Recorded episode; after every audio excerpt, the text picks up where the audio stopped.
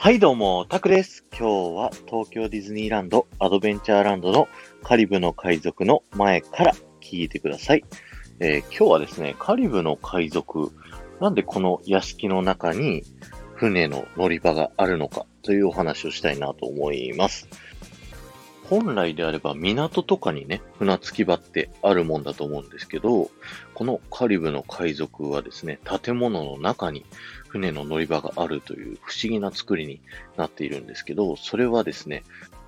この頃の歴史がですね、影響されているんですね。えー時代はですね、17世紀から18世紀にかけて、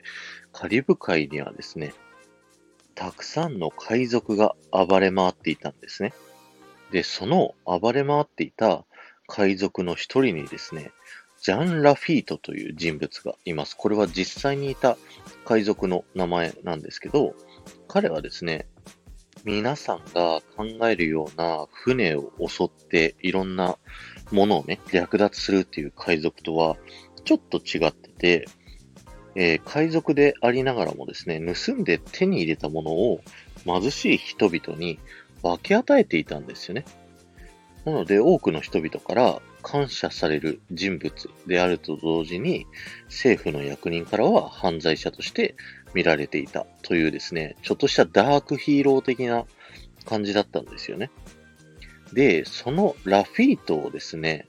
支援する夫婦が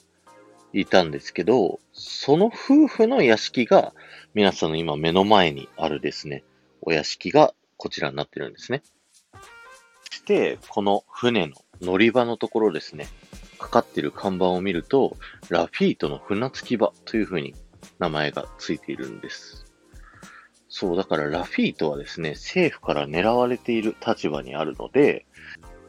普通の港からですね、出港することができずに、その代わりですね、このラフィートを支援してくださっている夫婦の秘密の船着き場からこっそり海に出て、略奪して、それを貧しい人々に分け与えていたというですね、ストーリーがあるので、このカリブの海賊はですね、建物の中に船着き場がいきなり出てくるという不思議な作りになっているんですね。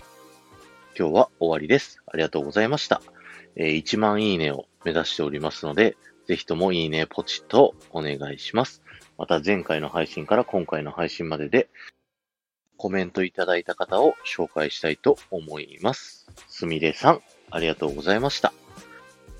このカリブの海賊のですね、Q ライン、待っている列ですね。列が伸びた頃に、左側の部屋の方に行って通路を進んでいくと思うんですけど、そこの中にね、ラフィートの肖像画が飾られてたりしますので、よかったら見てみてくださいね。ではまた。